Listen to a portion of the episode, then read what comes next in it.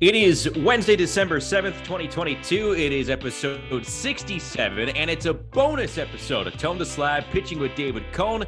It's David Cone, it's James Smythe, myself, Justin Shackil, Dan Rourke, the biggest Aaron Judge Stan, our producer, is with us as well. And we are coming at you here with this bonus ep because Aaron Judge is reportedly re signing with the New York Yankees. The deal reportedly nine years, 360 million bucks. Judge reportedly turned down offers from the Giants and the Padres, larger offers at that. So there is a, a whole lot to unpack here.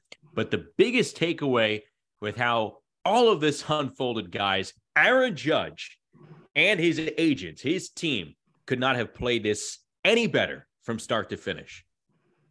Yeah, you get the feeling. What's the old saying? You know, uh, 10 years, 20 years from now, there'll, there'll be a, a course in college about how to handle free agency, an agents and a players course. And really, the agents you never hear from. You know, the agent, obviously, Aaron Judge's agents did a great job here and deserve a lot of credit. But the player himself was the one who nobody could read throughout the whole season. Really, he hit 62 home runs and said all the right things and up until the last minute, nobody, literally nobody outside of his inner circle knew what he was thinking or what he was going to do.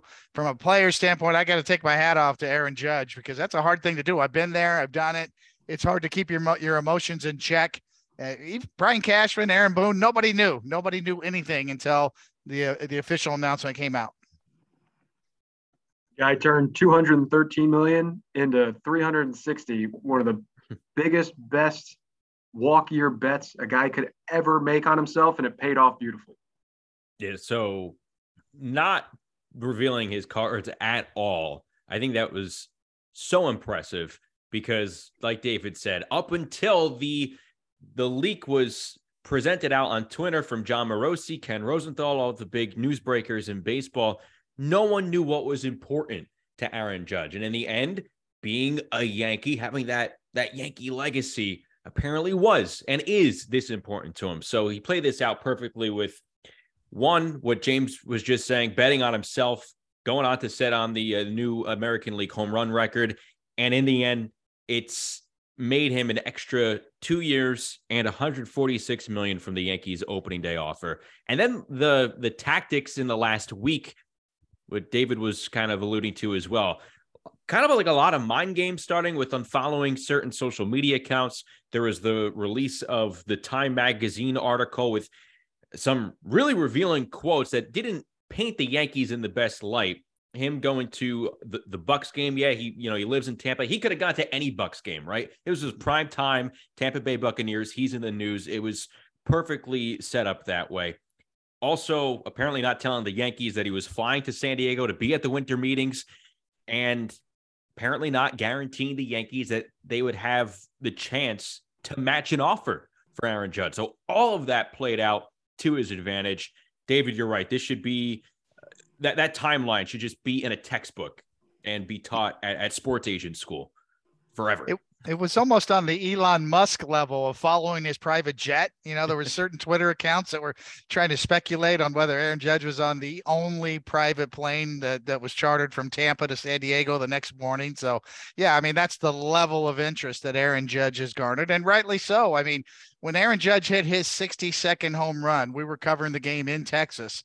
Immediately, across the board, people were congratulating him on social media on Twitter, right up to President Biden. President Biden was watching the game, sent out a tweet congratulating Aaron Judge. That's how much interest he, he garnered. That's how much uh, people were were into what Aaron Judge was doing at the time. How much fame and recognition he he had he had developed for himself, and then you know, right to the end of the day, I mean, you it's hard to say that you turned down more money somewhere else when you got a 360 million dollar contract but that's probably the case here. Aaron judge probably could have dragged this out another week and maybe got it gotten even more out of the yankees or certainly gotten more out of the giants or potentially the padres that we now hear. We i mean we don't know the exact details but reports are, are saying that uh, he did turn down more money somewhere else to sign with the yankees.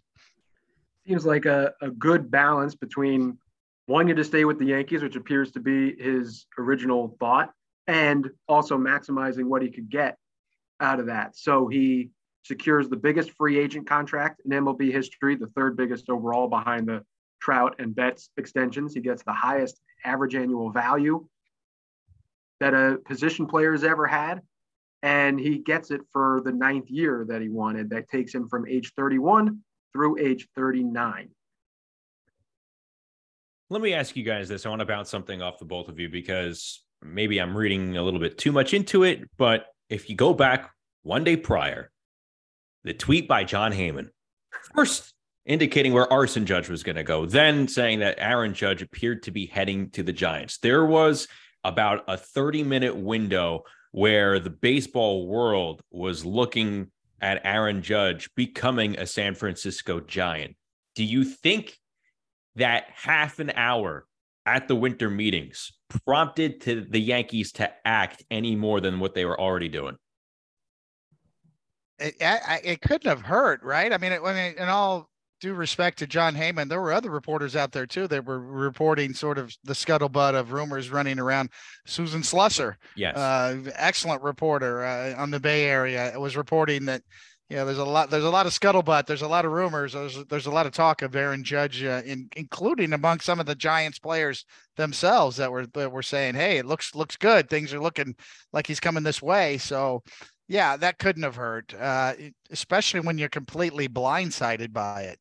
Not only did you, did the Yankees not know that he was coming to San Diego, but secondly, they didn't know uh, when the news was was going to come down. They hadn't had any sort of feedback at all from Aaron Judge. That's how close to the vest he played it. So, you know, Joel Sherman's on record as saying uh, that Aaron Judge's 63rd home run was how he played this. I mean, that that's that's, that's pretty good, but uh, it really is sort of a case study, and, and from the player side on how you play this thing.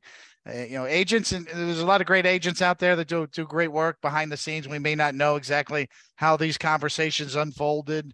Uh, that that's between the general manager, uh, Brian Cashman, can maybe tell us more on down the road. But uh, the player himself and how he handled it, uh, just just uh, couldn't have been done better. Like Tony said, it couldn't have hurt. But at the same time, there were reports even before the the Heyman frenzy that there was a 360 million dollar offer from the Giants on the way. So the Yankees even then would have known, well, this is the number we'll have to match or exceed if we're going to reel him back in. Yeah, bottom line, Judge and his camp, they were they were driving the bu- the bus the entire way here. They used every ounce of leverage that they could, and it was every ounce earned by Judge himself. Um, let let's kind of focus on the Yankees here because I do think they deserve some credit here. Uh, Dan O'Dowd said the other day that they should have never let Judge get to free agency, get to this point. And I, I, I half agreed with him there because up until the end of 2021, we didn't really know that Judge could be this. I mean, we saw obviously the potential, but now he's firmly stamped the fact that he's a generational talent on a Hall of Fame trajectory. There were some injury questions leading up to the the 2021 season. So the Yankees didn't have like uh, you know an extraordinary amount of time and that they sat on um, going over a possible extension with with Aaron Judge. This wasn't years in the making. There there were question marks surrounding Aaron Judge before 2021 and that you know he proved to be healthy, proved that he could be like and you know one of if not the best player in baseball. But I think uh, the bottom line is if you go back to when players started really switching teams mid 70s up until now like the, the yankees remain undefeated in never having a, a star player whom they didn't want to get away leave them for another team. I think that's important it is a good point. Uh, and when you think about it, that you know, you know, the Yankees wanted him very badly to come back. Hal Steinbrenner was on record as saying it. Brian Cashman, Aaron Boone, really top to bottom, they all said all the right things in terms of trying to to uh, talk to Aaron after the season was over, let him know how much he means to the Yankees. Even talking about making him the captain of the Yankees, pinstripes, captain, legacy, Hall of Fame trajectory, as you said, Shaq. And also to me, you know, with the nature of, of postseason, and, and James and I have talked about this a lot. There's there's such a randomness to postseason play that it can be cruel at times. And that's what uh, Aaron Judge found out this year. Actually getting a smattering of boos, as we've referred to it. It wasn't a, a large, whole, full stadium, full throated Bronx cheer, but yeah, there was a smattering of boos when he struggled in the postseason.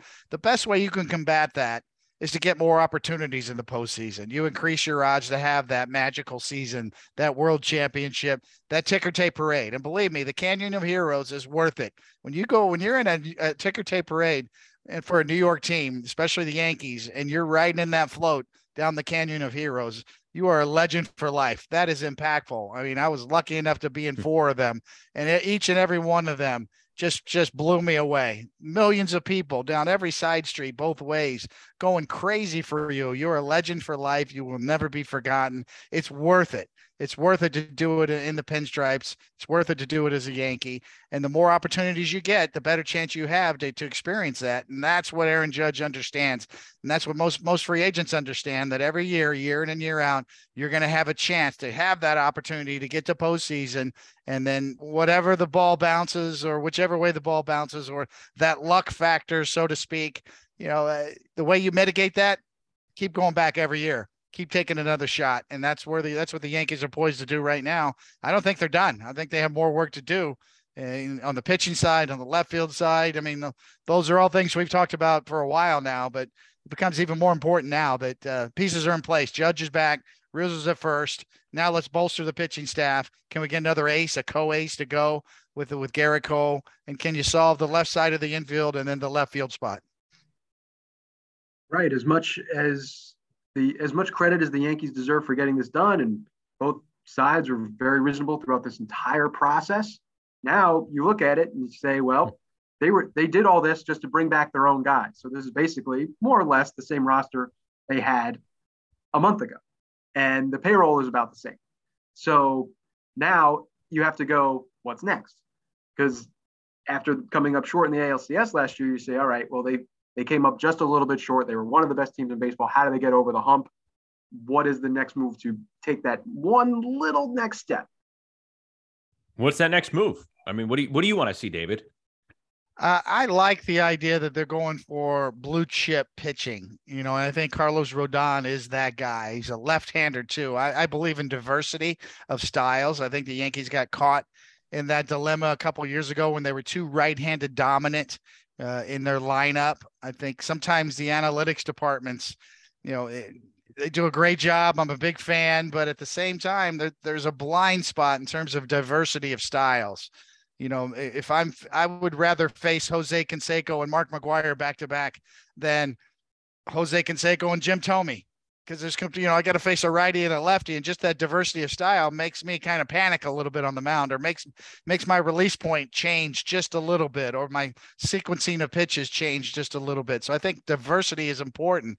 I think a lefty like Carlos Rodon would fit perfectly in the Yankees rotation. Another power lefty, I think that would give them a, a nice diversity of style. Uh, in their rotation. And, and, I'm a big believer in that. As I said, I think that's a true on the lineup side too, as well. Yeah, it, it, if you can get a, a good solid left fielder that plays good defense, can run the bases, and also uh, you know at least league average walk and strikeout rates, not another high strikeout guy. I think that matters, you know, stylistically, how he fits in, you know, in between. You know, we saw how Rizzo fit in so well between Giancarlo Stanton and breaking up Judge and Stanton, you know, how how well that worked out for the Yankees, particularly with two strikes and runners in scoring position. So you know, I, I don't know how you quantify that. I don't know if there's a number in an analytics department that can put that can put a value on that, but I just know in my heart I believe that. I lived it, and I, I think it's an important thing. And, and, how the pieces fit together, similar to what Dan Dowd was saying, you know, on, our on our last podcast about how the pieces fit together is really important, hard to quantify, and kind of kind of hard to make happen. Coney, you're 100% right in the importance of blue chip players. Mm-hmm. And if you want a blue chip pitcher, there's one guy left, and that's Carlos Rodon. He has his injury question marks. He had sh- shoulder surgery in 2017. He had Tommy John surgery in 2019. The last two years, he's been an absolute ace. He has MLB's highest strikeout rate uh, among pitchers with 250 or more innings over the last two years. And his ERA is top five. This is the kind of high end pitcher that is he's the one remaining difference maker in a rotation. Now he wants a, he's talking about wanting a six-year deal. Who knows if he'll get it? He'd probably require 25 to 30 million dollars in average annual value. You look at the pitching market now. We saw what Jameson Taillon got. We saw what Taijuan Walker got. We see what Jose Quintana got. These guys are making 13, 17, 19 million. It is much, much better to go one little extra step and give that guy $30 million than it is to take to do a bit of a half measure. And I'd rather get Rodon for 30 than so and so for 15 or 18 because the the difference between the pitchers is much greater than the 10 or 12 million that you'd save taking a step back. James said it perfectly. With Judge returning, the Yankees are back to being the same team, more or less, that they ended last season with. And now with Judge back, I think the main objective once again at the top of the Yankees uh, list of you know things to do long term is how do we leave no doubt in terms of maximizing Gerrit Cole's prime? And I think in this instance it's adding a blue chip talent on the mound like Carlos Rodon. So I'm in lockstep with both of you guys. There's there's one final takeaway from the Aaron Judge and New York Yankees reunion here and it's to me that the San Diego Padres are showing us that there really isn't a gap between themselves and the LA Dodgers at the present moment. They beat the Dodgers in the postseason. And when it comes to the big picture, seems like they're going to do what it takes to outplay, maybe even outspend the Dodgers. Well, if you think about it, the most popular owners in Major League Baseball right now. Uh, one of them is in Queens, who who their fan base absolutely adores after decades of having ownership that had debt problems and PR problems. And then Peter Seidler in San Diego is one of the most popular owners with his fan base. Uh, because he is willing to do anything it takes to bring a championship to San Diego. That's how important it is. And he knows what he's up against. Uh, his his his he's part of the O'Malley family, who are obviously long term uh, connection to the Dodgers. He understands perfectly what he's up against. He referred to the Dodgers as the dragon they're trying to slay, and uh, they did this year. And that moment that he gave San Diego, even though they they didn't close it out and they lost in in the World Series, knocking out the Dodgers was a generational moment for their fan base. If you watch that excitement and that gift that they got that was something that they will always remember. The value of that is so important. The residual value, the residual value on down the road, whether it's ratings or ticket sales or what happens on down the road, I still think is so important. And I don't know if it's become undervalued or not. I think the same thing can be said in Philadelphia when they were greasing the poles. You know, I like to talk about the greasing of the poles because the Philly fans were going crazy because they got to the World Series. Yeah, they didn't win. They didn't they didn't win, but the, the, the Padres knocked off the Dodgers. The Phillies got to the World Series, and now you're going to keep on keeping on. You're going to gain on that momentum that you already have established. To me, that that's how you become a popular owner. You know, uh, you know, I think the Steinbrenner family is a legendary family, but there's no doubt that Hal Steinbrenner got booed at Yankee Stadium this year, and we saw it. We all were like, "Whoa!" We took a step back when we saw that, and you know, maybe that had an impact on him or not. I don't know. Was it fair or not? Yeah, we'll leave that up for debate. I don't think so. I don't think it was fair, but nonetheless, it's there. And maybe, uh, maybe that's going to uh, serve as an impetus for him to kind of, you know what, I need to take this to the next level, and my fan base needs it right now.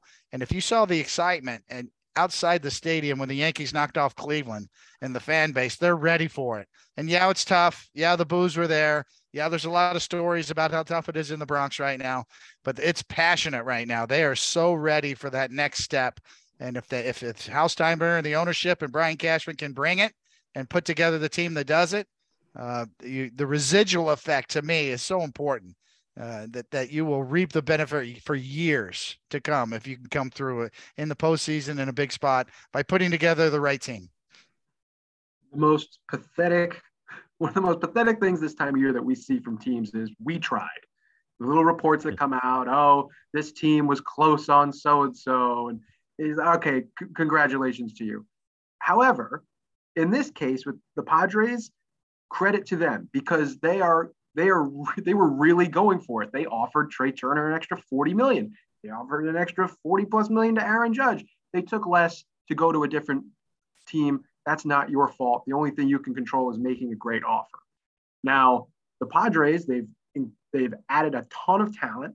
They made this run to the NLCS, all while in terms of market size, San Diego is the fifth smallest DMA in the major leagues. They're down there with Pittsburgh and all these other teams that refuse to spend. So credit to to Seidler and the Padres brass for actually going for it and proving that you don't have to be a slave to your market size in order to compete. Just go spend the way that they have. Coney, you mentioned John Middleton. There's another mm-hmm. uh, another team that is that has really taken a big step.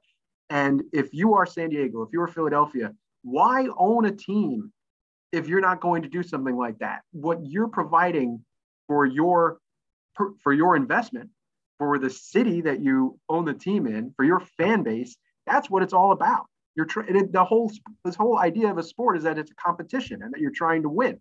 So credit to these teams for going for it, and for the Yankees, they they did what they needed to do. They they could not afford to lose Aaron Judge, so they went the extra mile, and they got it done. And if you look at this as, as an actuarial table or something, you say, is it an overpay? Yeah, probably. Uh, Dan Szymborski from Zips uh, over at Fangraphs has a great projection system. He pegged Judge for about 311 million, which, all right, it's a little bit less than 360, but it's not that much less in the grand scheme of things in order to keep your own homegrown superstar and the guy that you put uh, you plaster all over the stadium and he's on your tickets and he's driving ticket sales, one of the great box office draws in the game. So you you did what you had to do, and now Yankee fans woke up this morning celebrating, and now it's on to the next. Speaking of Yankee fans and celebrating, Dan Rourke, hop on here, man. Yes.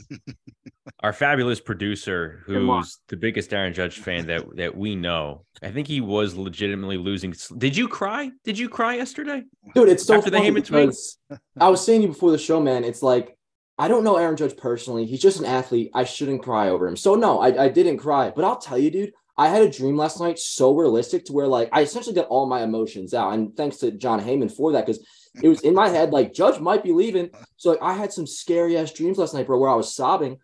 Woke up with the good news today, so I'm in a much better news or uh, mood. Excuse my appearance, by the way. I kind of, you know, I worked out a little bit this morning, so I'm a little sweaty, but crazy day, man. Crazy day. Man, that that must have been the most uh, energetic workout that you've had with all all those chemicals in your head. Jack, it's the first time I haven't taken pre workout in two weeks. I swear to God, I didn't have to. Love to hear it. Hey, Aaron Judge is back for the next nine years.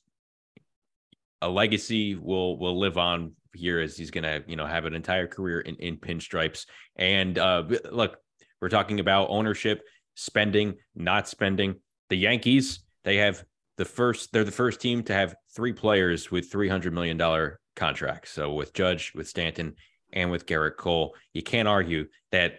I know, I know it's something that a lot of fans say. They kind of just, it's a throwaway line that the Yankees don't spend money. They spend money. And the Seidlers. I think, uh, you know, I, I tweeted out how the Padres should be celebrated more because of the, you know, the efforts that they make and how fans of other smaller or mid-market teams should be asking themselves or their teams why aren't they acting similarly to the Padres? And one person was saying, well, uh, I, I, saw another you know tweet come in that Seidler's portfolio could be bigger and is bigger than some of the smaller market teams. If those smaller market teams did half of what the Padres are doing, it'd still be greater than what they're doing now. So it's it's not an excuse in my eyes you should be acting similarly to how the Padres are operating, or at least make a 50% effort. Yeah, I could not agree more. Well said on both on everybody's part. It's the entertainment business. Mm-hmm. You know, it's not, you know, it's it's it's not about being uber efficient you know well you know we got to win every trade or wait, wait we have to you know pinch pinch pennies and maximize our value for every decision we make no it's the entertainment business fans want to be entertained and if you entertain them then you'll make it on the back end no no sports franchise no baseball team has ever sold for a loss i guarantee you that's not going to happen in the future the New York Yankees were bought for less than $10 million back in the early 70s. Believe me, they've done very well. So has every other Major League Baseball franchise. All right, that's uh that pretty much wraps it up. Anything else?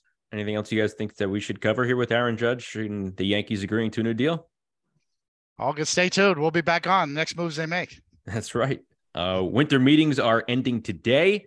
We'll see what other moves the Yankees and other clubs make as the week moves on here. But Aaron Judge back with the New York Yankees, reportedly for nine years, $360 million.